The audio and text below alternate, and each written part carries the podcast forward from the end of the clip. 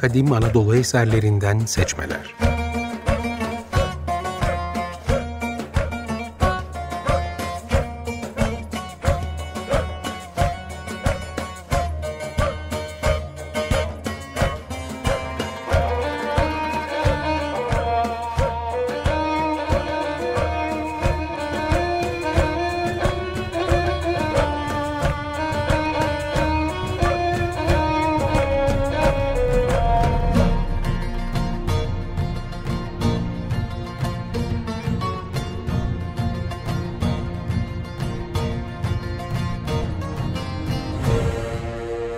Hazırlayan ve sunan Haluk Mimaroğlu. Ben Haluk Mimaroğlu. Bu hafta sizlere hepimizin adını çok iyi bildiği Sisamlı filozof Pitagoras ile Frigyalı hikayeci Ezopos'u tanıtacağım. Hayat hikayeleri ve eserlerinin kaynakları ile sizleri biraz da şaşırtacağım. Pitagoras'ın Samoslu yani Sisam adalı olduğu söylenir. Milattan önce 500 yıllarında yaşadığı tahmin edilmektedir. Sisam adası antik Miletos'un karşısındadır. Dilek Yarımadası'ndan sadece 1600 metre mesafededir.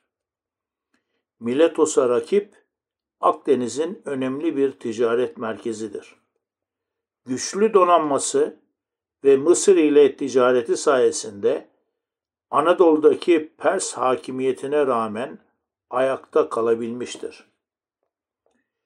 Pitagoras'ın hayatı ve eserleri hakkında günümüze gelen bilgiler diğer yazarların yazdıklarına dayanmaktadır.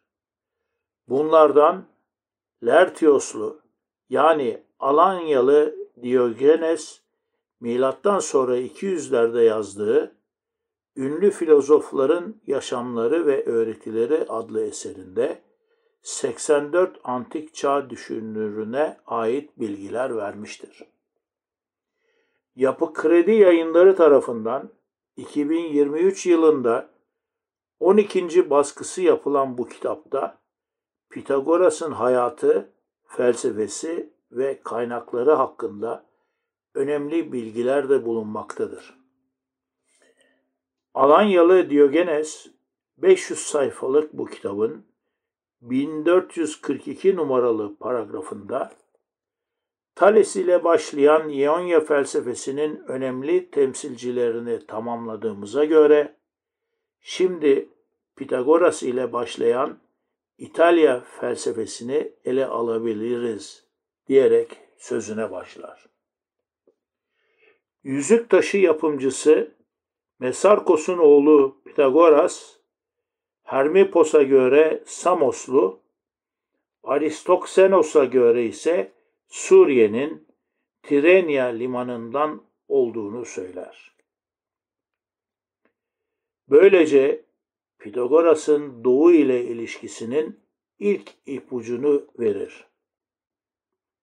Alanyalı Diogenes kitabının 1443. paragrafında Samos'tan Lesbos'a gelip dayısı Zoilos'un sayesinde üç gümüş kupa yaptırıp Mısırlı üç rahibe üç armağan götürdü diyerek Pitagoras'ın doğuya seferini anlatmaya başlar.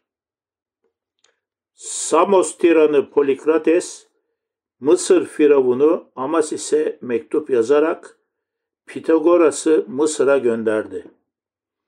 Pitagoras oranın dilini öğrendi.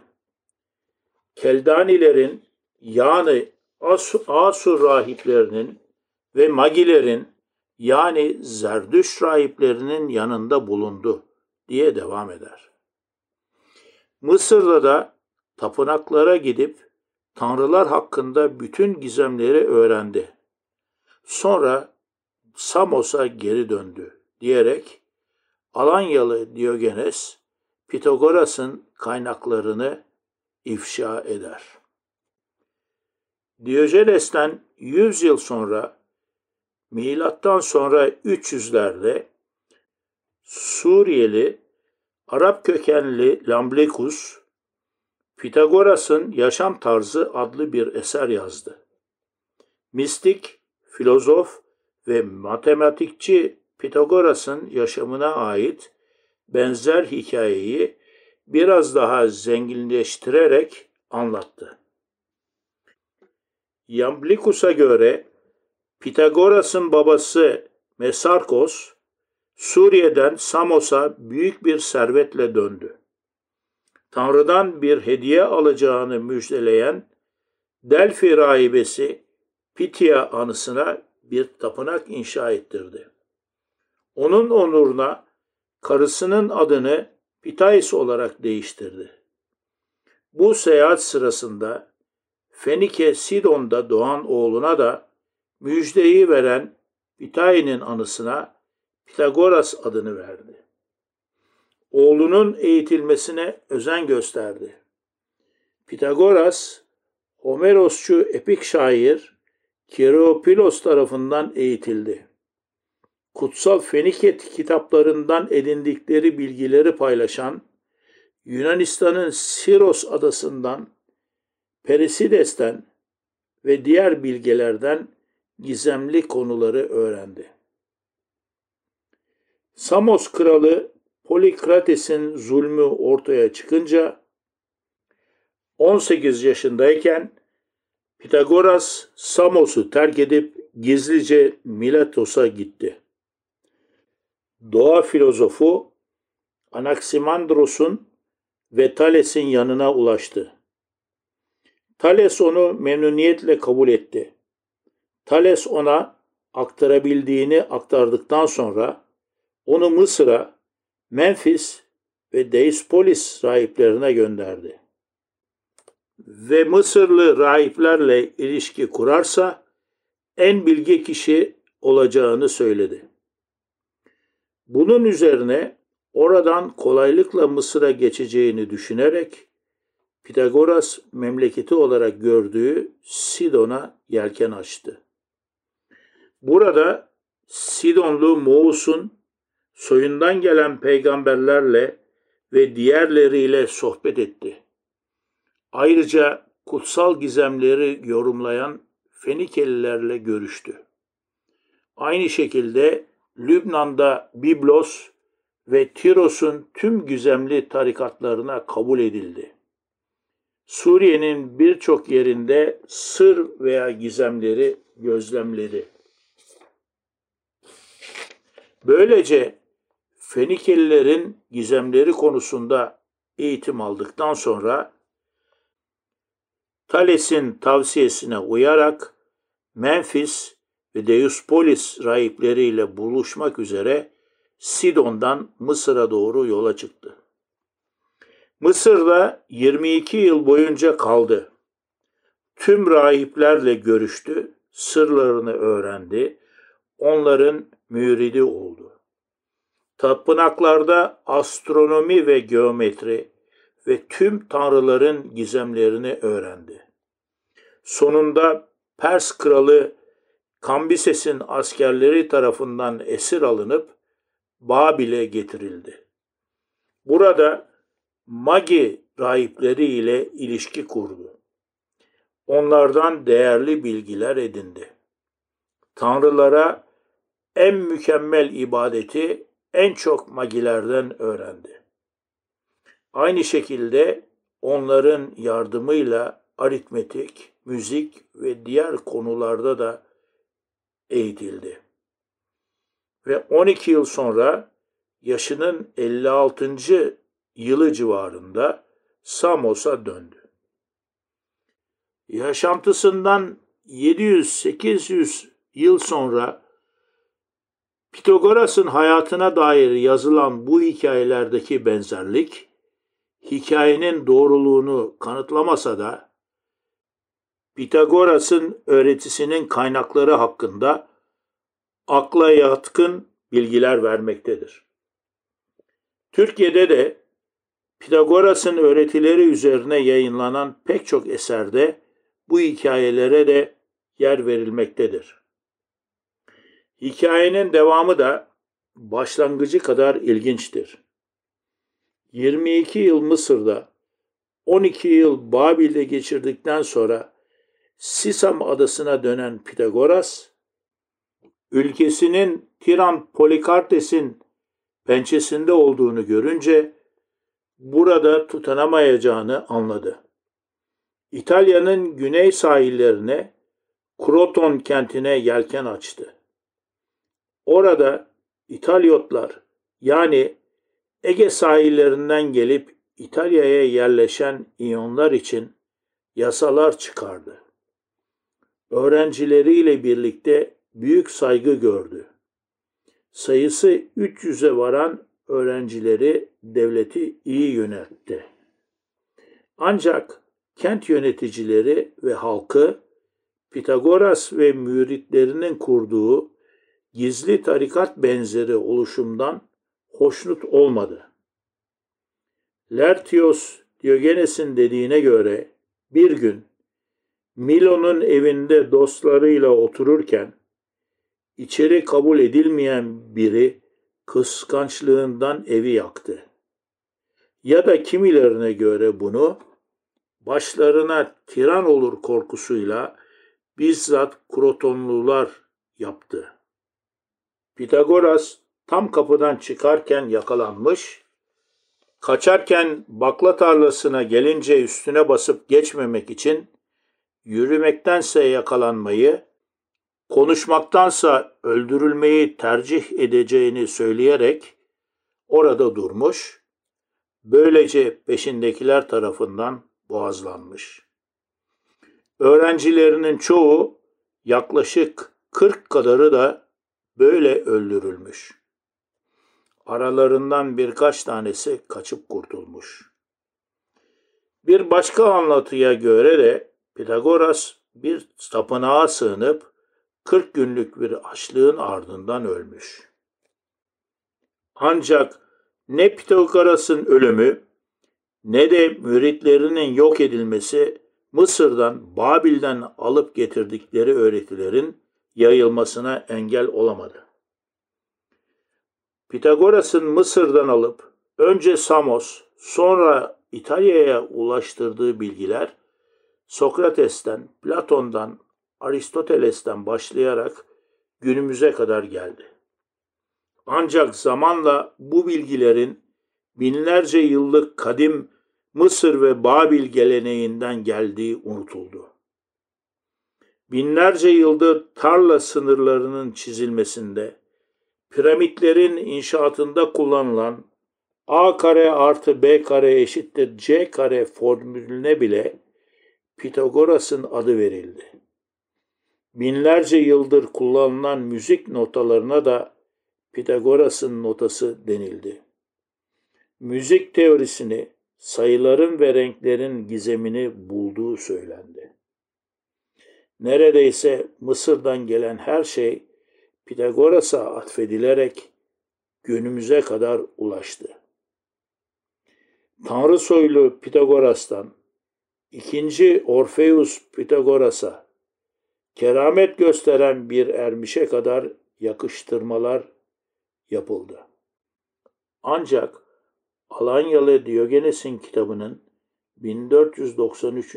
paragrafında Hermipos'a dayanarak anlatılanlar doğru ise Pitagoras'ın kişiliği de pek öyle ermiş gibi değilmiş. Diyogenes bu konuda şöyle der. Hermipos, Pitagoras hakkında başka bir şey daha anlatır. İtalya'ya gittiğinde evinin altına bir oda yaptırmış ve içine saklanmış. Annesine kentte olup bitenleri bir tablete yazmasını söylemiş. Annesi denileni yapmış. Pitagoras bir süre sonra zayıflıktan iskelete dönmüş bir halde yukarı çıkmış, kent meclisine gidip Hades'ten yani ölüler diyarından geldiğini söylemiş. Onlara yokluğunda olan olayları teker teker anlatmış. Onlar da bu söylenenler karşısında büyük heyecan duyup gözyaşları ve hışkırıklara boğulmuş. Pitagoras'ın tanrısal bir varlık olduğuna inanmışlar. Belki de bu ve buna benzer hileler sayesinde Pitagoras çevresindekileri etkiledi. Pitagoras'ın etkisi günümüze kadar devam etmekle kalmadı.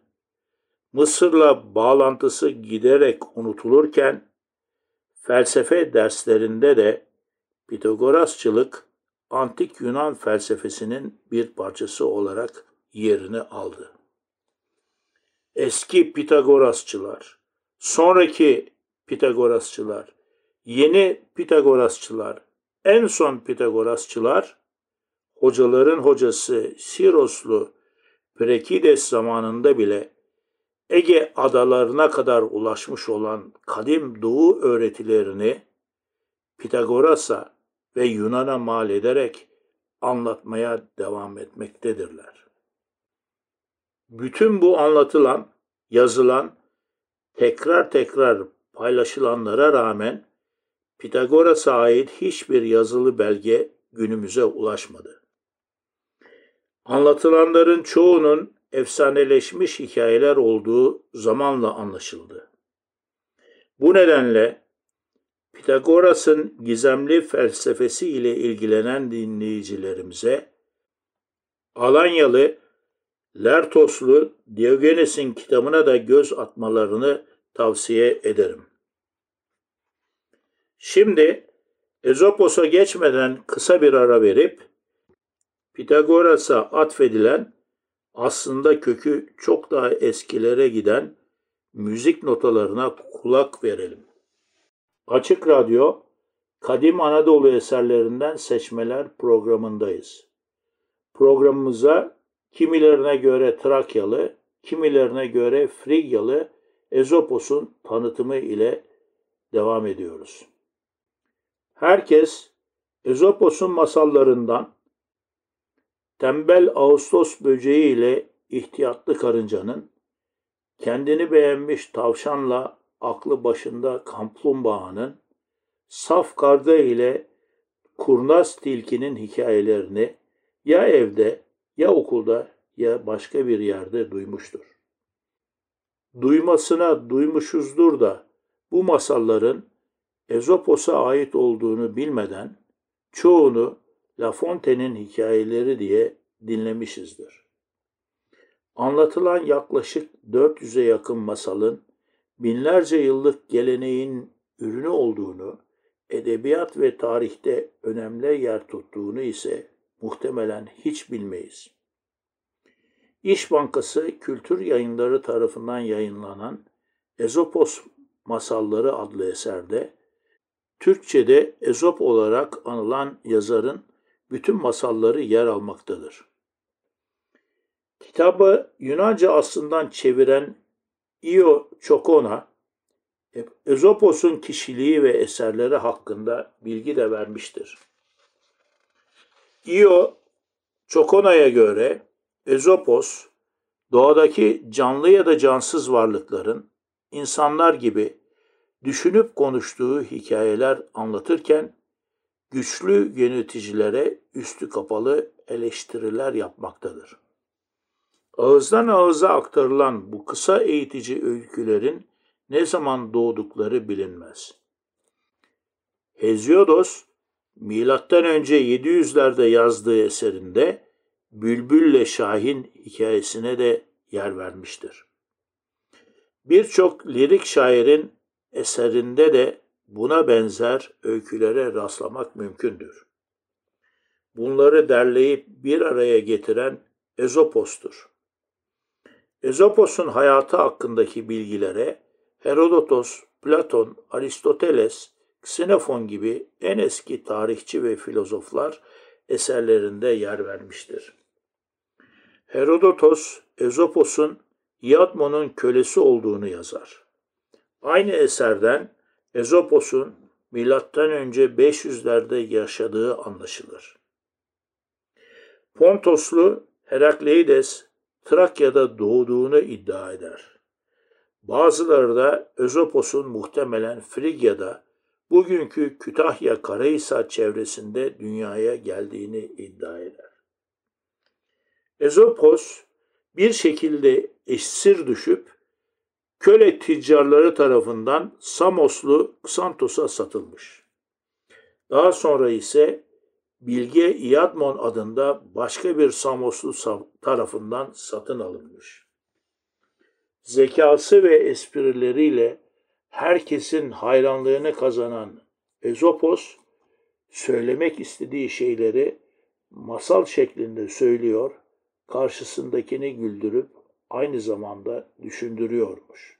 Bu yeteneği ile yeni sahibini etkileyip özgürlüğe kavuşmuş. Delphi rahiplerini bir masal anlatarak kızdırdığı için ölüme mahkum edildiğinde savunmasını masal anlatarak yapmış. Ezopos'un biyografini yazanların çoğu çirkinliğinden söz eder. Plutarkos çok esmer, kambur, çarpık bacaklı, yassı burunlu ve sivri kafalı olduğunu, ancak konuşmaya başladığında etrafındakileri zekasıyla büyülediğini söyler. Ezopos masallarını serbest şiir olarak aktarır ve sonuna bir ana fikir ekler arkasında yazılı metin bırakıp bırakmadığı belli değildir. Masallarını sözlü olarak anlattığı ve bu konuda çok yetenekli olduğu bilinir. Ezopos'un masalları ilk kez İskenderiye Kütüphanesi'nin kurucusu filozof Dimitrios tarafından milattan önce 300'lerde derlenmeye başlanmış çağlar boyunca Yunanca ve Latince derlemeleri ilaveler yapılarak yayınlanmış. Ancak Ezopos'un masallarının en meşhur yazarı Fransız Jean de La Fontaine'dir. 1600'lerde 12 kitapta topladığı 238 masalın yarısı büyük oranda Ezopos'tan esinlenmiştir.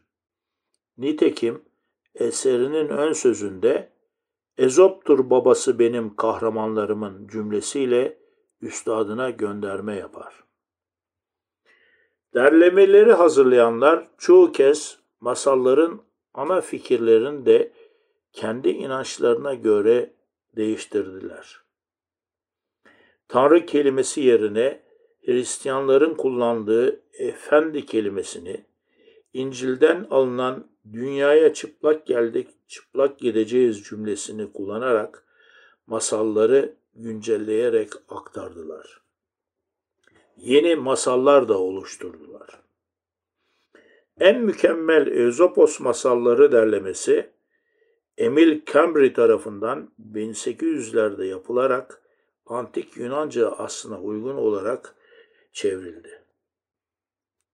Io Çokona'nın Türkçe çevirisi de Cambry'nin derlemesi dikkate alınarak Yunanca aslına uygun olarak yapıldı. Diğer taraftan Ezopos hikayelerinin eski Hint hikayelerine benzediği, köklerinin Sümer'e kadar indiği çeşitli araştırmacılar tarafından da söylenmektedir.